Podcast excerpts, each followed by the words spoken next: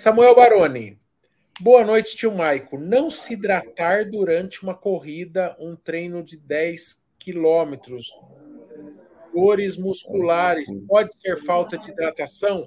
A cada quantos quilômetros devo tomar água? Essa pergunta está meio confusa, mas vamos lá. Dores é... musculares com falta de hidratação. A gente está acostumado a falar cãibras podem estar ligadas à, à, à falta de hidratação. Agora, dores musculares durante o treino, mestre Lu, isso aí não é um sintoma comum, né? Para começar assim. Não, não é comum. Pode ser que essa pessoa já venha com a dor muscular e ela vai perceber isso mais, é, mais facilmente quando ela faz esforço.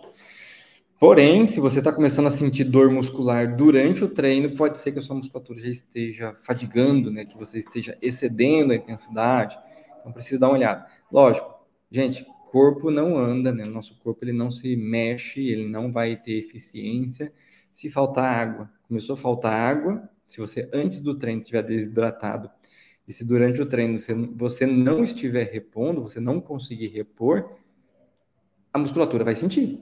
Você vai começar a sentir essa musculatura mais pesada, você pode começar a ter espasmos musculares, cãibras, porém, não dá para a gente afirmar aqui que as cãibras, os espasmos musculares, eles são é, devido à falta de hidratação. Tem outros fatores que podem estar envolvidos, então não tem como a gente saber exatamente.